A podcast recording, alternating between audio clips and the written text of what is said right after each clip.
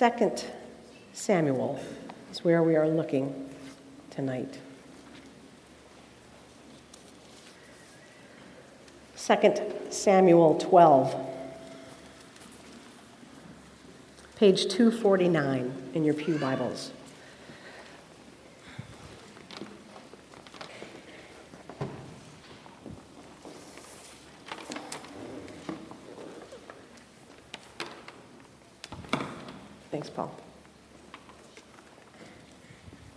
So last week we had part one of the David and Bathsheba story.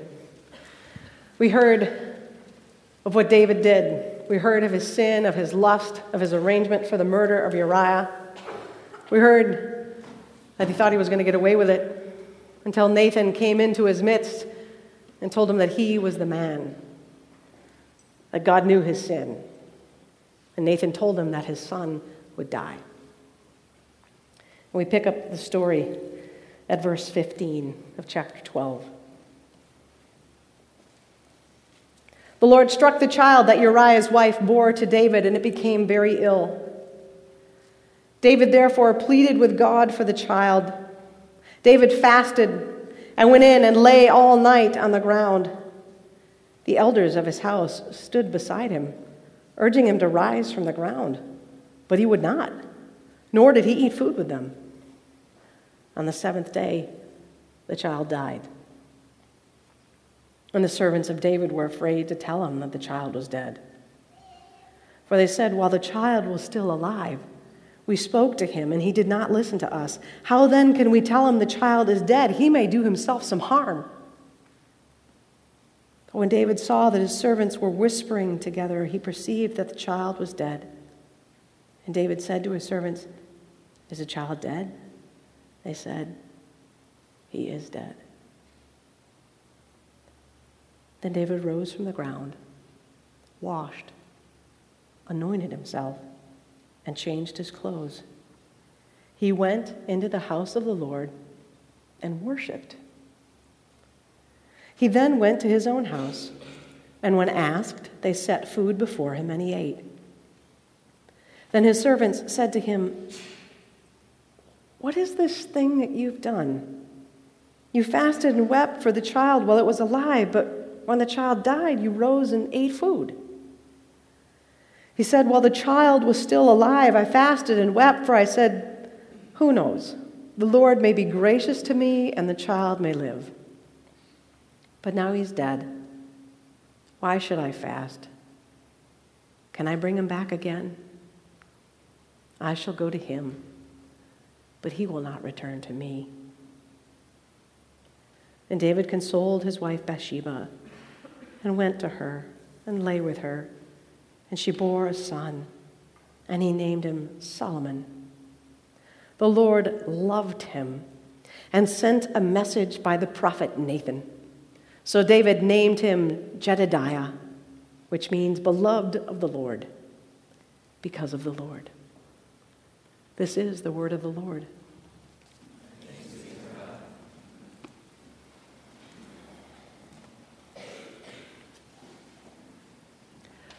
Why did David pray?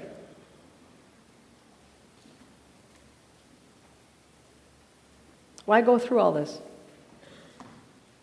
The last word that he had received from Nathan was that this child would die.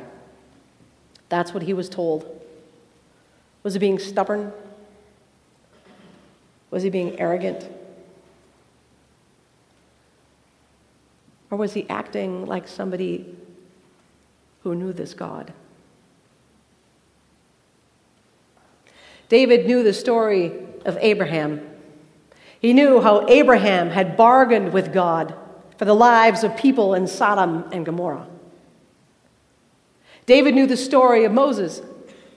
He knew not only how Moses had bargained with God when God asked him to go and get his people out of Egypt, but he also knew how Moses had bargained with God when God was so angry at the Israelites that he threatened to wipe them out and start all over again with Moses. Moses bargained with God, spoke back to God, had God relent. David knows Abraham, and David knows Moses, And David knows his own story. David knows about the times in the wilderness when he was desperate, when he was lost, when he didn't know where his next meal was coming from, and God showed up.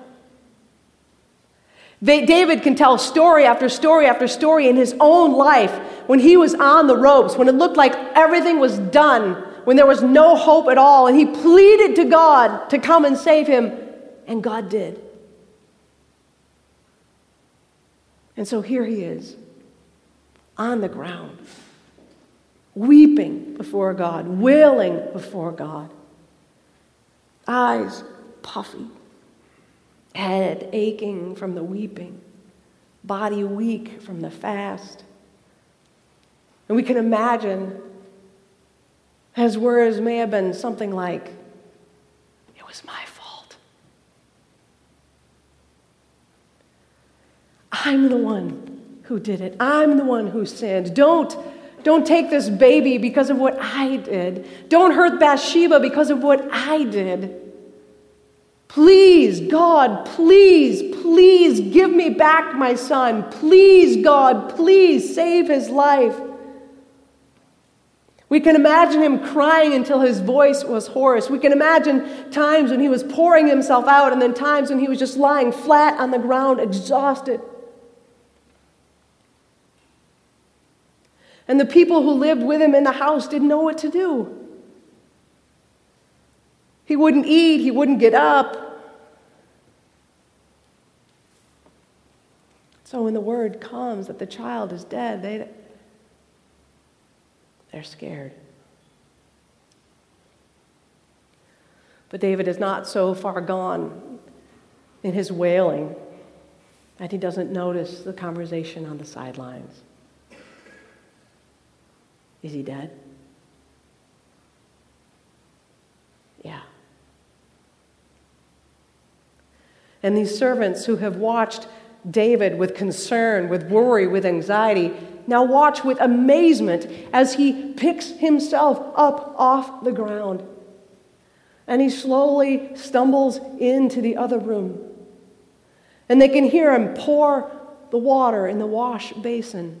And they can hear him wash his face. They hear him call for a fresh robe. He comes out. He's anointed himself with fresh oil. He's clean.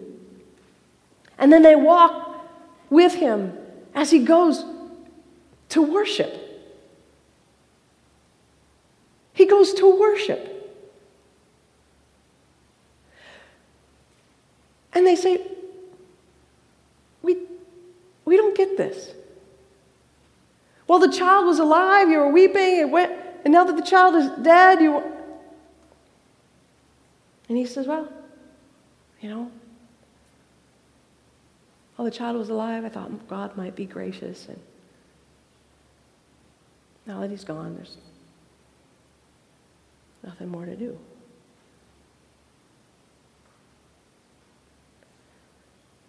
David has heard God say, No. Seven days before the face of God, seven days without eating, seven days pouring himself out, crying his eyes out, seven days of this. And the answer he gets back from God is no. And when David hears the answer, he stands up, he cleans up, and he goes to worship. God says no, and David goes to worship.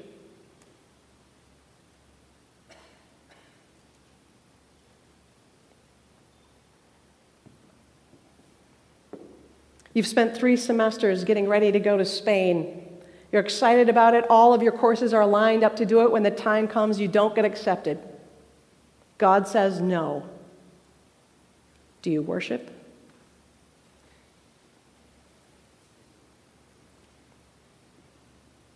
You plead and plead with God to save your parents' marriage.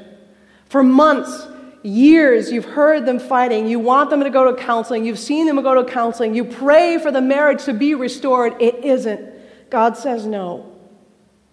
Do you worship?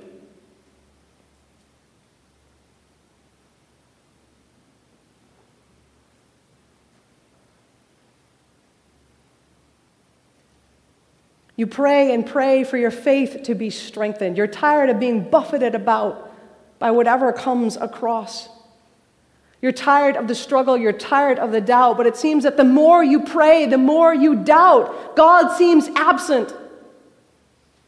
Do you worship?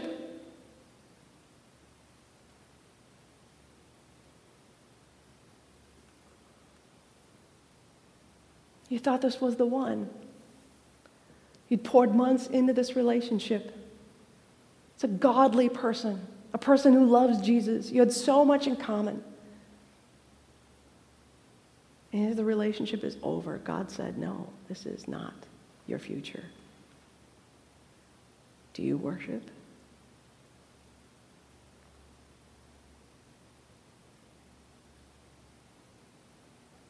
In my experience, in my own life, when God says no, my first impulse is not worship.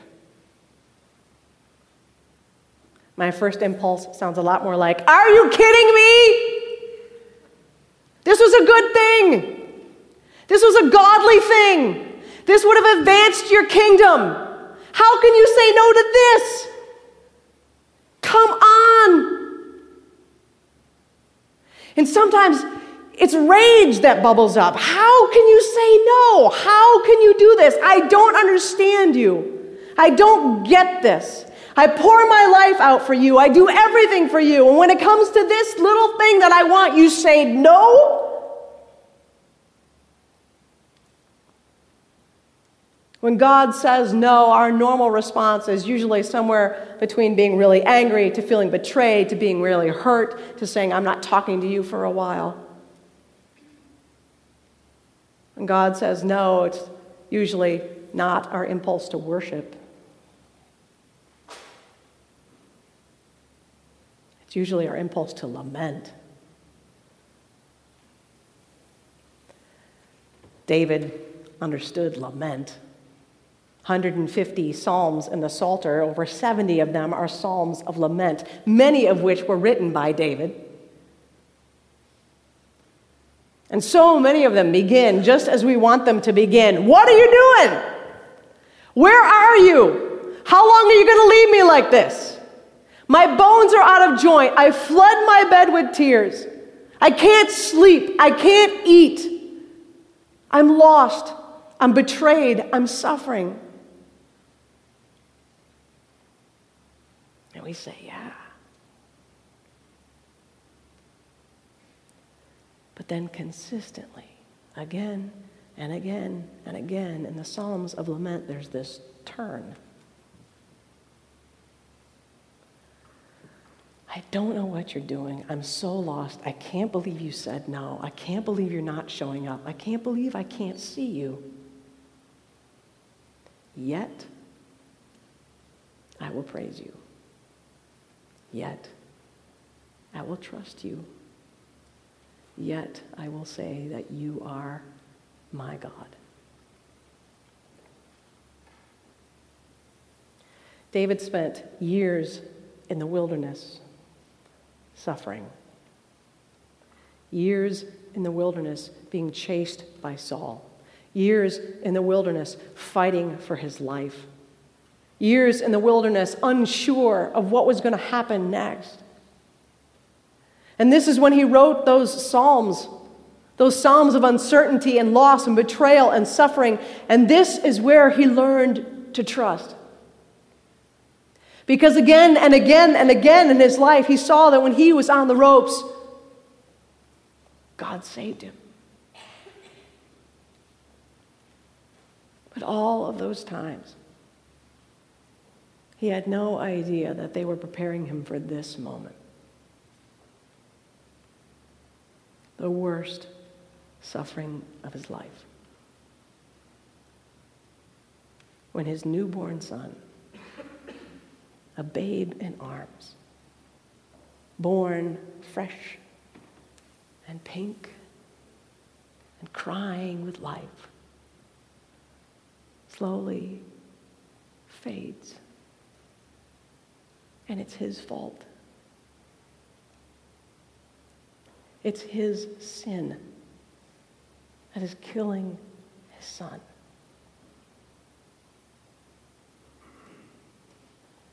So, all of his time in the wilderness, of going through a season of suffering and loss and uncertainty, all of it was preparing for this moment when God said, No.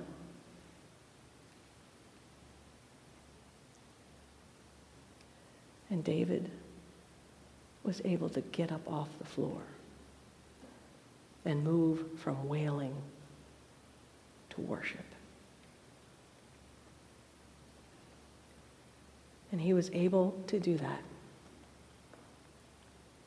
because of Abraham and because of Moses and because of his own life, where he had seen the faithfulness of God to his people from generation to generation to generation. And he had to get up off that floor and believe that if God had done it before, God could do it again.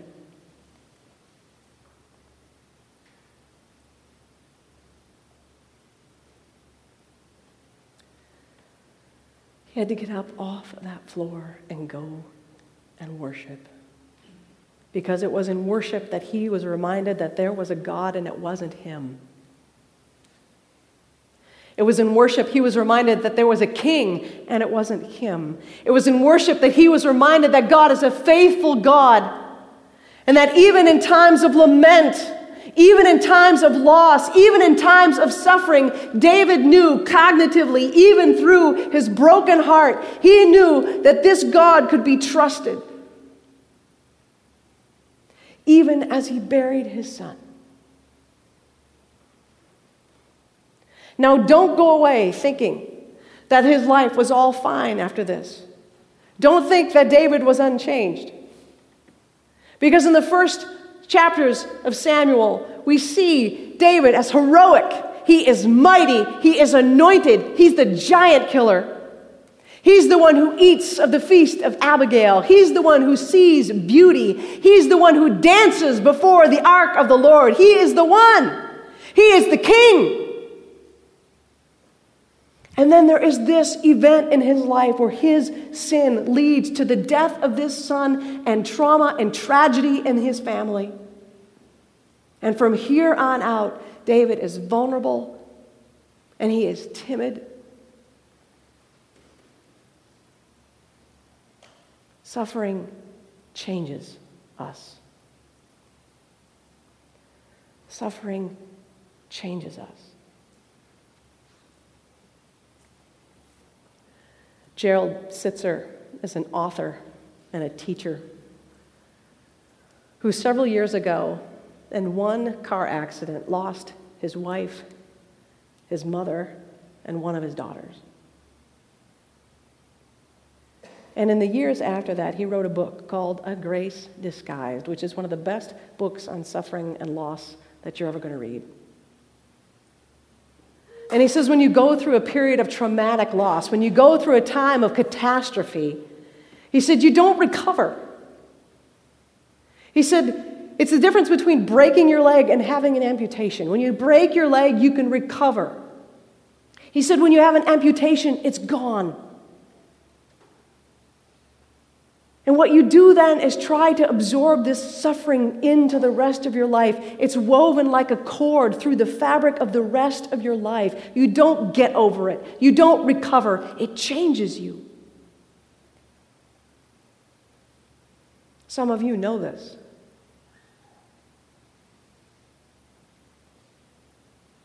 Some of you have buried parents. Some of you have buried siblings. Some of you have watched a parent struggle with an addiction. Some of you have suffered from abuse. Some of you have suffered from assault. And you know that your life breaks into these two halves. And you know that suffering changes you. And it changed David. But it did not change David's God.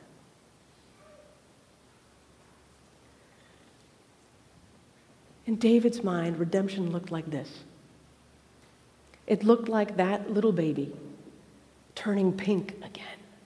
It looked like that little baby opening his eyes again. It looked like that little baby crying out again in life. That's what it looked like. And God said, No. But God wasn't done. Because God came into the life of David and Bathsheba, this couple who had come together originally out of lust, out of a summer night's fling. This couple who had come together and never should have been together, God comes into the life of this couple.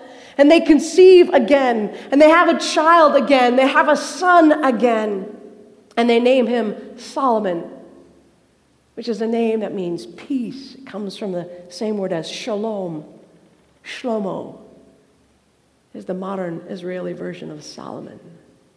They name their baby boy Peace because they sure want some. And then into this narrative comes Nathan the prophet again, who the last time he was in the picture had pretty harsh news. But this time he comes into the picture and he tells them, This child, God is crazy about this child. God is crazy in love with this kid. In fact, you should name him God is crazy in love with this kid.